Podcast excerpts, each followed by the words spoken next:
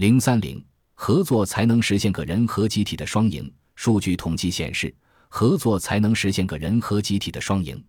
文斯在书中举出了心理学经典的思想实验“囚徒困境”这样的例子：一个犯罪团伙的两名成员被捕，警察将他们关在不同的牢房里，两人无法交流。虽然知道他们有罪，但检察官在提审罪犯时，却因为证据不足而无法定罪。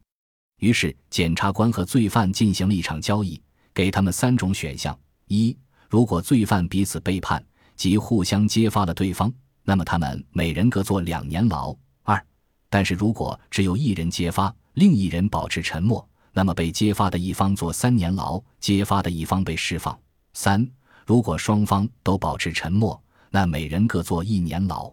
这样来看，背叛另一个人似乎是最理智的选择。但问题在于，如果两个人都只考虑了自己的利益而选择背叛对方，那么两个人最后都会坐两年牢。如此一来，以个人利益行事的两人得到了最坏的结果，加起来总共四年的刑期。事实上，他们最好的选择是合作，都保持沉默。现实世界中有很多这样的例子，所以合作就逐渐成为我们的默认行为模式。如果我们采取相反的方式，就会付出很大的代价。要很好的合作，就必须要有规范。不同文化、信仰不同的真理，遵守不同的规范。那么，社会规范是如何产生的呢？规范是在社会中自然产生的，而不是某位领导者提出了社会规范，也不是靠一个集权控制的官方来规范社会成员的行为。规范依据不同的文化和人群是有所区别的。有学者进行过研究，如果要求从公交车、火车轨道三个词中选出两个有关联的词语，西方人习惯于把公交车和火车放在一起，因为它们都是交通工具；而东亚人喜欢把火车和轨道放在一起，因为它们更互相依存。因为西方认为个体是主要的，而东亚人则是以社会为主体的，所以文斯指出。东亚人和西方人处理信息的方式不同，是因为他们有不同的社会规范。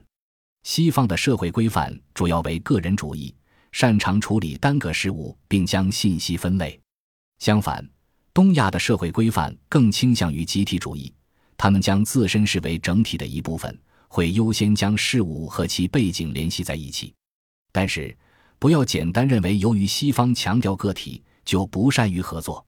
对个体来说，他们个体之间的合作并不亚于东亚的集体主义，无非是文化的观念不一样而已。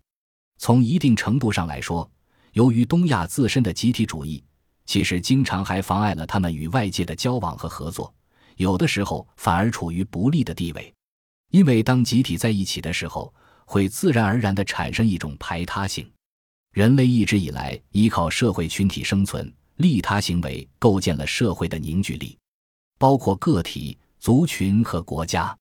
二战后，美国在欧洲的马歇尔计划和在东亚对日本的改造。现在，德国和日本不因为军事而被认为是强国，而是因为经济和科技的发达而在世界上举足轻重。在今天的世界上，人类的许多行为已经远远超出了只是从某个民族或某个国家谋利益的范围。也就是说。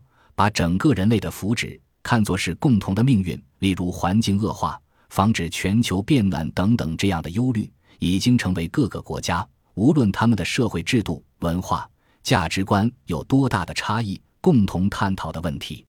二零二一年十一月底，美国宇航局发起了一项故意将航天器撞向小行星的任务，这是阻止巨大的太空岩石撞击地球进行的一次试运行。